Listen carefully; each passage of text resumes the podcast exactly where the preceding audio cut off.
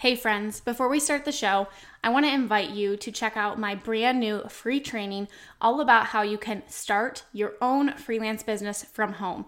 In this completely free one hour training, I am going to share with you exactly how I was able to leave my full time teaching job and replace my income by freelancing and how you can do the same thing too. We're going to talk about how you can find skills that you already have and what services you can offer, as well as what you need to actually get started today. So you can go check out my brand new free training. It's my gift to you at aubreemalick.com forward slash free training. That's aubreemalick.com forward slash free training, and we will link that up in the show notes for you. All right, now let's go ahead and dive on into the show. Hey, friends, and welcome back to the show. Today I'm going to be talking about something that I haven't talked about in quite some time. There's a handful of episodes that I like to refresh every now and again. I've had this podcast for going on four years. Wow, that seems so crazy to say. Um, but every so often, I like to redo and re-talk about a specific topic because it's usually a question that comes up a lot, and a lot of times there are episodes to go through before you get to this. And I want to make sure that every so often I refresh some of these topics so that you have them at the top of your episode list. And so that's what we're going to do today. I'm going to be talking about if you want to get started as a virtual assistant, how to DIY it yourself, how to go the DIY route, how to figure it out, especially if you're like, I, I can't afford the course yet, Aubree, and I've been saving up for it, but I still want to get started. I want to get a jump start. This is how you can DIY your virtual assistant business. Let's dive on into the show. Welcome to the Freelancer to CEO podcast. This is the podcast for overwhelmed freelancers who are ready to simplify and scale their business so they can earn more and stress less. I'm your host, Aubree Malick, and I'm a former elementary teacher who launched my own freelancing business, and now I want to share all my secrets with you. Each week, I'll be sharing business strategy, systems, and tactical tips that you can take into your business today so you can finally step into that CEO role you desire. Let's dive on into the show. So in DIYing your virtual assistant business, there are some key things that you're going to need to do in order to get this off the ground. Now, of course, I offer tons of things that can help you fast track this, right? Um, DIY route is not for everybody. There are certain people who are like, nope, tell me exactly what to do. I want a fast track, I want the shortcut, I want the exact roadmap. And that is where my courses and my products, my digital products can come into play. And you can pick and choose what you you from the CEO shop, of course. But if you are somebody who is like, I am ready to get my hands dirty, roll up my sleeves, dig in, I want to figure this out, then this is the episode for you. So, the very first thing that you need, and this might seem a little counterintuitive or maybe like, hey, is that really what I need? But truly, before you even begin to start to DIY, like truly put the pieces together for your virtual assistant business, what I need you to do is I need you to go in with an open mindset and a willingness to power through even when things get tough. You also need to wear the problem solver hat. If you are DIYing this, there are going to be things that are going to come up that you are going to say, Well, I don't know, I'm, I'm not sure, I, I've never done this before, and what do I do? It is you need to be willing to say, Okay, if this is a problem, I need to find the answer and I need to find the solution. You need to have that mentality going into it.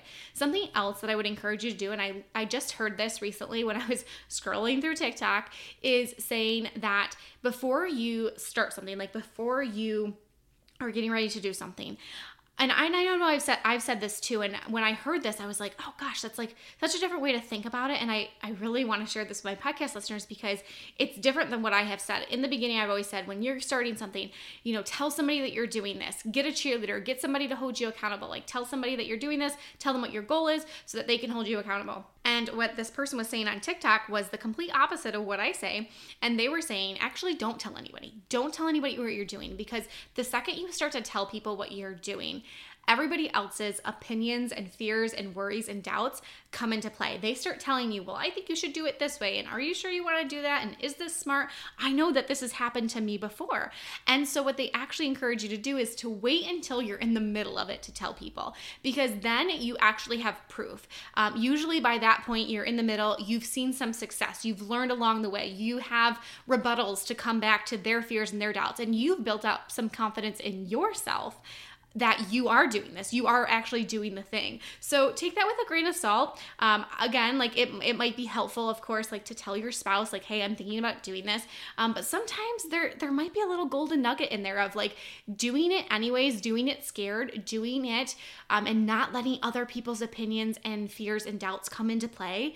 That actually might just be the secret sauce. So again, before you even start your business, like have this this open mindset, this open mind about this, this problem solver hat, this willingness to put in the work, and also an understanding of this is going to be hard. It's not going to be easy for me to do this, but I am willing to do the work necessary. And what I always say too is that even if you embark on something, and there's a chance that it, that you might not make it right there's a chance that you could fail there's a chance that it might not work out there are so many lessons learned along the way that it's truly not a failure right? So just take that and let's let's have that kind of mindset going into the rest of these steps knowing that hey if i'm diying this like i'm rolling up my sleeves and putting in the work i'm going to be a problem solver. I'm going to keep going when the going gets hard. So that's the first piece of it.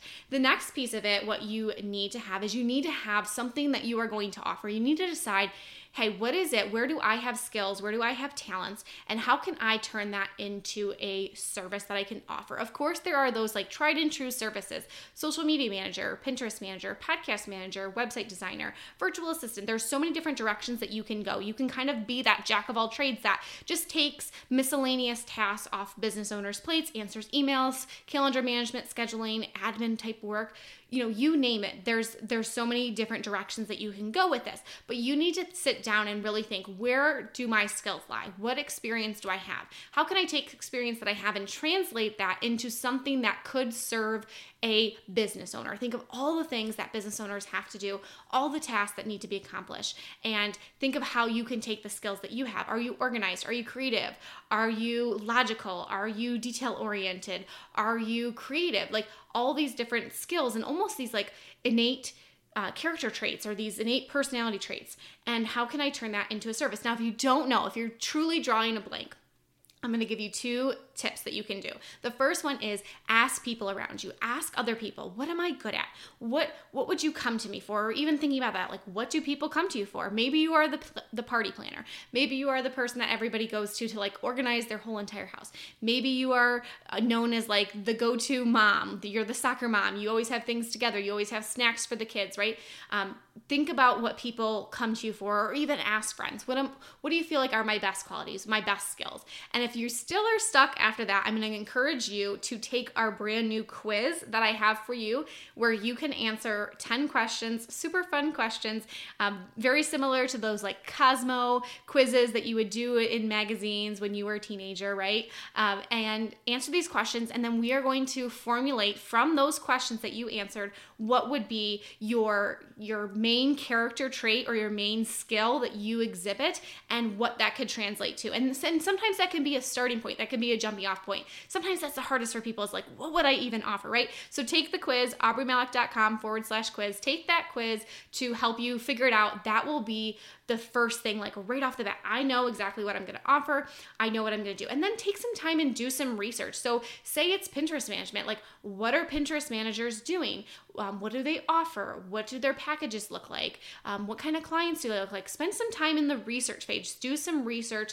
Um, see what other people are doing because it's been done before. And that doesn't mean like it's all been done before. I can't do it. It's been done before. And that means that there's proof, there's evidence that this has worked for somebody else. So that means it can also work for me. So spend some time thinking about, you know, what would you do? Watch some YouTube videos, do some um, Google searches, read blog posts, do some sleuthing on Instagram, right? There are plenty of resources out there for you to start to get an idea of like, okay, if this is the skill, if this is the service that I want to offer, here are some things that I, you know, could learn how to do, or I could learn to offer to my clients, or I could start offering, or I could practice doing those things. So that is one of the things that you need to have if you're going to DIY this. And right in line with that is figuring out okay, what am I going to charge for this? I always say that you don't want to go too crazy too fast, right? Um, you don't want to set their if you if you do your research and you see some people, you don't necessarily want to set your prices right at what somebody else is doing because maybe they've been doing it for a couple years. They have some experience, they have case studies under their belt. So you definitely don't want to like put set your bar too high, but you also don't want to undercharge, right? Because then you end up doing work and you realize like, "Oh my gosh, this was way much way more work than I thought that was going to be." And I'm completely undervaluing and when I actually d- divide the amount of hours it's taking me to do this, I'm charging way too low of an hourly rate. Um, I would say if you need a good starting ground, $25 an hour is a good place to start. You can always work up from there. And that's what I did from the beginning. I started at an hourly rate that I felt comfortable. I knew I had skills. I had never done virtual assistant work before, but I had done enough where I knew how to figure out how to just take time back for clients, how to get things done for them that were that weren't getting done on their to-do list. And then as I gained more experience and more clients, I was able to increase that rate. So what you're going to offer to clients, figuring out those skills, and then what you want to charge for that. The next thing you want to think about is who do I want to work with? This doesn't have to be super, super specific from the very beginning. Sometimes it's hard. If you've never done online work before, it might be hard to know, like, okay, like I want to work with Mary, and she's a stay at home mom, but she has a bow business and she sells on Etsy, Etsy, and she also has a boutique located in Durham, North Carolina, right? Like, you, you don't have to go that far, right? But you want to at least get an idea of who would I enjoy working with? What types of businesses um, or you know categories of business interest me? And am I really into health and fitness? Do I prioritize working out? Well, then maybe working with a business owner who has a similar style business would make sense. I would enjoy doing that work. I'd enjoy working with that client. I also would know how to talk to that client because they have similar passions as me. So starting to think and starting to narrow that down, right? And it, again, doesn't have to be super specific, but knowing who you want to work with can really help you to start to figure out where I should be connecting with those people. If I know that I want to connect with real estate agents, I need to think about, okay, where are real estate agents hanging out? How can I connect with them? How can I find more of the real estate agents to be able to serve them, to be able to talk about what I offer? So that's the next piece of it, right? So we're starting from the beginning that open mindset, that problem solver hat, that willingness to work hard. That's kind of the, we're laying the groundwork for this. We want to figure out the service, uh, the price that we're going to be charging, at least an idea, and even just an hourly rate, and then who we want to work with. So, those are the pieces that we're starting to put together. The next thing that you need is you need a way for those potential clients to be able to connect with you. I am not a, a proponent or a believer that you have to have a website right off the start. I did not. I was able to book multiple clients with no website at all. The only thing that I had was a PDF that told that business owner who I was, what I did, what I offered, the price, and then how they can connect with me. And so you can create that in Canva. It's super easy to create a portfolio. It's similar to a resume, but it's less about your previous job experience and more about what you can offer to the client. Again, talking about that service, that pricing, and then how can they get on a call with you.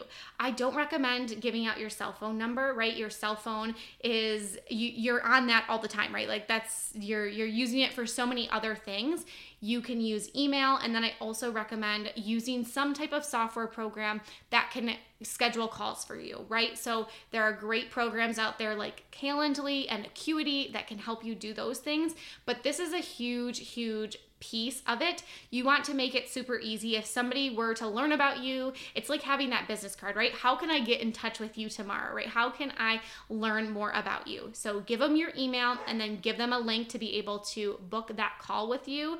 And that is where you go in. You already set up your calendar, you set up your availability when you can take calls. This is really great, especially if you are working a full time job still and you only have availability during certain hours, like maybe it's only in the evening don't stress about that, right? Like you there are clients who are willing to make things work. I even took calls on weekends in the morning. Like clients will make things work. Clients understand like sometimes clients have to take evening calls too. So don't let that hold you back, but that's something you definitely want to make sure that you have is like that point of contact, that point for, for clients to be able to get a hold of you, to be able to book a call with you, to be able to learn more about what you do to kind of it's like that it's that first meeting, right? You want to be able to have that and make it super easy. Don't make it so that clients have to send you an email and say, "Hey, I would love to chat with you. What availability do you have?" and then you send back, "Great, Monday at 3 or Wednesday at 5." No, sorry, those don't work for me, right? Like let's let's take all of that out of it. We want to make it super super easy for the client. And the last thing that I would suggest that you have, of course, there's a lot of other things, but I'm trying to give you like the bare minimum DIY. Here's what you can do to get your business off the ground is to have some way to be able to send contracts and invoices to clients. These are going to be things that you're going to need to make sure that your business is running smoothly, to collect payments, to have an agreement between you and the client. So, having some type of program, there are plenty of really great free options out there. There are things like HelloSign I actually think now it's called DocuSign.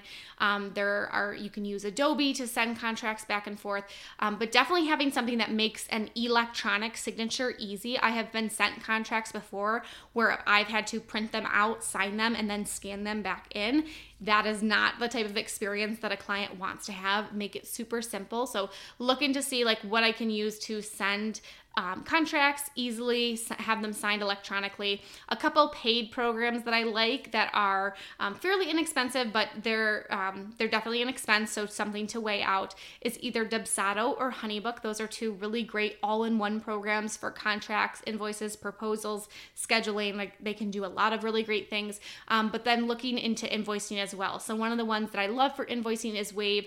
I would definitely stay clear of Venmo, um, anything that makes it super hard to track. Again, something super easy. And then you're you wanting to make sure that you're tracking your income, your expenses, having that so that you can take time for tax time when that comes into play. So that is your quick and dirty DIY, start your virtual assistant business, figuring out your service, your pricing, your ideal client, a way for clients to get a hold of you and to view what you have to offer. And then lastly, contracts and invoices. Those are the key major things. Now, of course, there are other things that I can throw in here that would be helpful for you to have. I wanted to keep it very minimal, things that you can take right now now. I hope you have a page full of notes of things that you have homework to do to think about. And then again, remember, there are tons of free resources out there. There are tons of YouTube videos and blog posts. And I have a whole podcast and I have a blog, things that can help you along the way as you are starting this journey. Don't let the finance piece hold you back from getting started. Don't let it feel like I can't afford Aubree's program or I can't afford these things that would help me, that would save me time. You can use your tools in your tool belt. You can use the resources that are available to you to get this started. And I've given you your quick little things to jumpstart this for you. So take the time, put in the work, and I cannot wait to see your business take off and get it off the ground.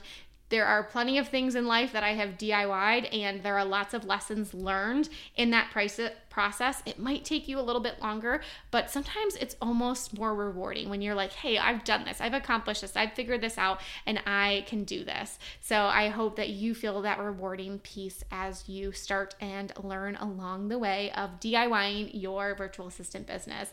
Thanks so much for hanging out with me today. As always, we appreciate a rating and review wherever you listen to this podcast podcast, letting us know what you think and why you keep coming back. And until next time, I will catch you in the next episode. Thank you for choosing to spend some time with me today. I appreciate you so much. If you haven't yet, I would love it if you would leave me a review on iTunes and share this episode in your Instagram stories and tag me. By sharing and reviewing, you can help spread the message so we can reach more entrepreneurs who are ready to scale their business to new heights. I will see you in the next episode.